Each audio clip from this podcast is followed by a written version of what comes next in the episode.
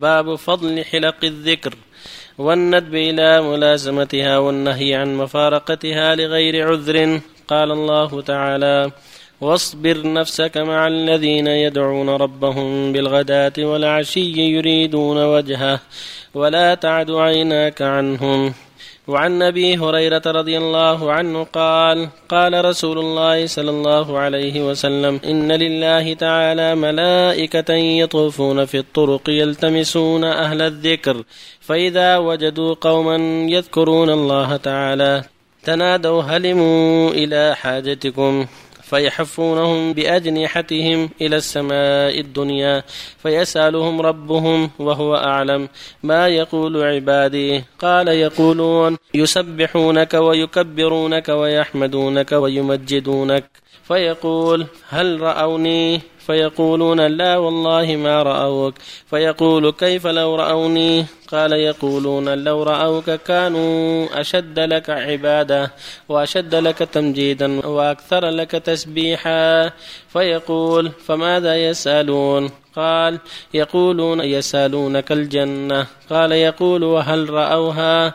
قال يقولون لا والله يا رب ما رأوها. قال يقول فكيف لو رأوها؟ قال يقولون لو أنهم رأوها كانوا وشد عليها حرصا وأشد لها طلبا وأعظم فيها رغبة.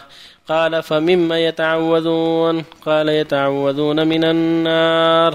قال فيقول وهل رأوها؟ قال يقولون لا والله ما رأوها. فيقول كيف لو رأوها؟ قال يقولون لو رأوها كانوا أشد منها فرارا وأشد لها مخافة. قال فيقول فأشهدكم أني قد غفرت لهم. قال يقول ملك من الملائكة فيهم فلان ليس منهم. إنما جاء لحاجة. قال هم الجلساء لا يشقى بهم جليسهم. متفق عليه.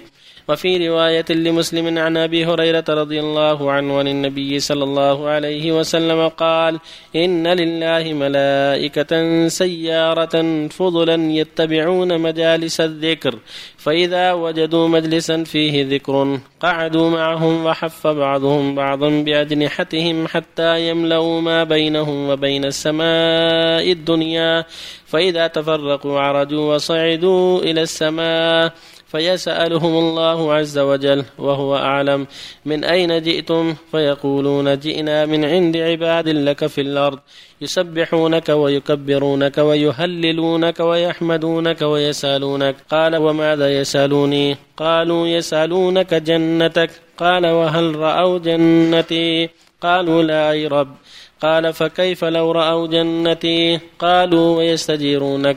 قال ومما يستجيروني؟ قالوا نارك يا رب قال وهل رأوا ناري قالوا لا قال فكيف لو رأوا ناري قالوا ويستغفرونك فيقول قد غفرت لهم وأعطيتهم ما سألوا وأجرتهم مما استجاروا قال فيقولون رب فيهم فلان عبد خطاء إنما مر فجلس معهم فيقول وله غفرت هم القوم لا يشقى بهم جليسهم وعن عن أبي سعيد رضي الله عنهما قال قال رسول الله صلى الله عليه وسلم لا يقعد قوم يذكرون الله إلا حفتهم الملائكة وغشيتهم الرحمة ونزلت عليهم السكينة وذكرهم الله في من عنده.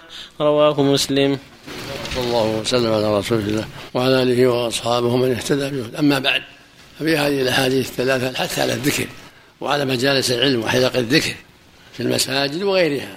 ينبغي المؤمن أن يحرص على حلقات العلم حلقات الذكر في المساجد وغيرها حتى يستفيد. هذا الخير العظيم. منها أن الله جل وعلا يعلي شان هؤلاء ويباهي بهم ملائكته. فإن هذا الحديث الصحيح هذه الأحاديث تدل على عظم شأن الذاكرين وأن حلقة العلم كان فيها العلم قال الله قال رسوله فيها ذكر الله تحفه الملائكة. فإن الملائكة للسياحين في الأرض يلتمسوا مجالس الذكر فإذا وجدوها تنادوا هلموا إلى حاجتكم.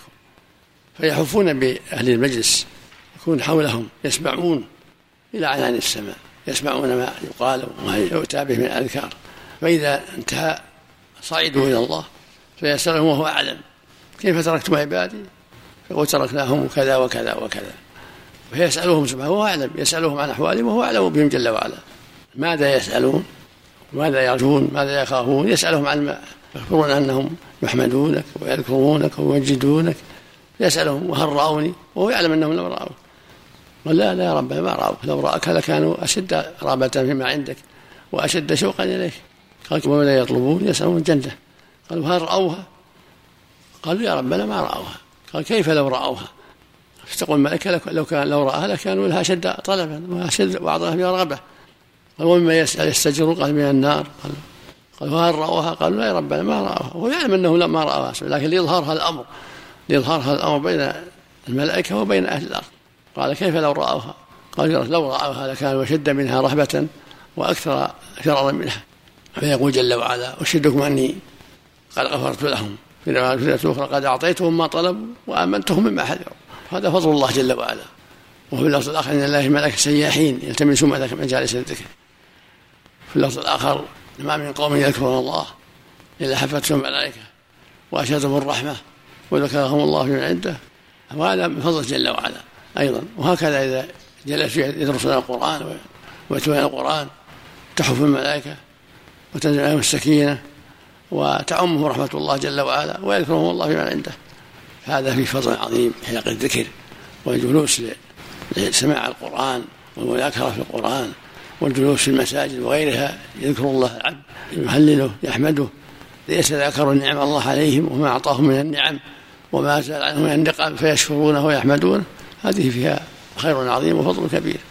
نسأل الله لجميع التوفيق. نعم. بالنسبة للسكينة مثل ما تقدم مخلوق عظيم ينزل يكون معه ملائكة يسمع الذكر. بعضهم هل قال إنه نوع من الملائكة. وظاهر النصوص انه نوع كالسحابة تكون فيها ملائكة. تستمع الذكر وتسمع القراءة. مثل ما رأى أسيد بن حضير رضي الله عنه وكان يصلي في الليل فنزلت تلك السكينة فيها أمثال السرج. أخبر النبي صلى الله عليه وسلم أنها تنزل قراءة القرآن. علاماتها على البشر. علاماتها على أهل العلم وطلاب العلم. ما في علامات. أقول ما في علامات العلم لكن فيه الحث على الإخلاص. والعناية بذكر الله وقراءة القرآن عن رغبة وعن إخلاص لله جل وعلا. هذه من أسباب تنزل الملائكة من أسباب انتفاع العبد بعمله ومضاعفته له إذا أخلص لله وصدق في العمل.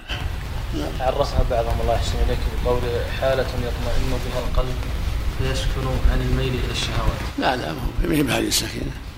نعم. السكينة تنزل من السماء. في الجو بين السماء والأرض. شيخ في لفظ حديث يا شيخ يقول النبي صلى الله عليه وسلم تلك الملائكة. يا شيخ قصة السكينة. يعني تلك الملائكة يعني في السكينة من السحابه تستمع القرآن. الله يبارك قوله فضل يعني زيادة على الحفظة.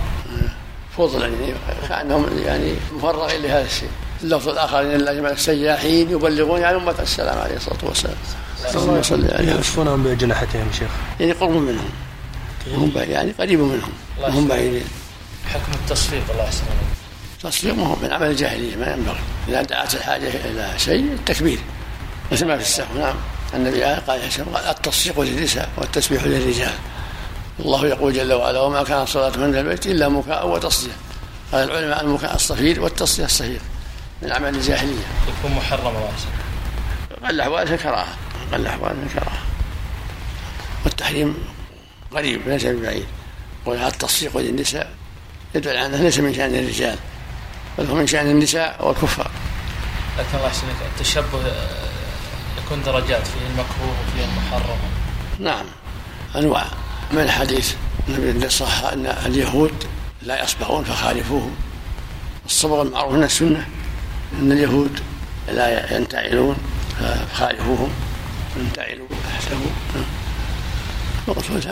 يعني جنس جنس المخالفة فيها ما هو محرم مثل تشبكهم في أعيادهم في كفرهم في ضلالهم في تعظيم القبور وما هذا منكر.